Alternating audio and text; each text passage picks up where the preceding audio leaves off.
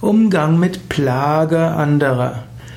Vielleicht hast du das Gefühl, andere haben alle möglichen Plagen, sie plagen sich ab, sie fühlen sich geplagt und du willst ihnen helfen. Oder du merkst tatsächlich, es gibt andere, die einem anderen Menschen zur Plage werden. Was kannst du tun? Du hast wieder verschiedene Möglichkeiten. Die eine ist, du hörst dem Menschen mal zu. Zuhören ist eine der wichtigsten menschlichen Fähigkeiten.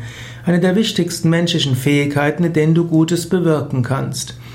Manchmal hilft dem anderen zuzuhören und das hilft ihm schon mit der Situation umzugehen.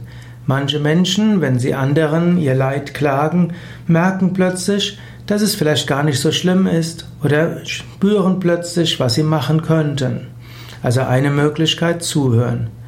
Zweite Möglichkeit mit dem anderen sprechen, was er vielleicht tun kann oder dem anderen helfen. Manchmal ist aktive Nächstenliebe wichtig. Und als drittes musst du manchmal sagen, ich kann nicht das Leid aller Welt beseitigen. Du kannst die Plagen des, des Menschen an Gott weiterreichen und kannst sagen, oh Gott, da kann ich jetzt leider nichts machen.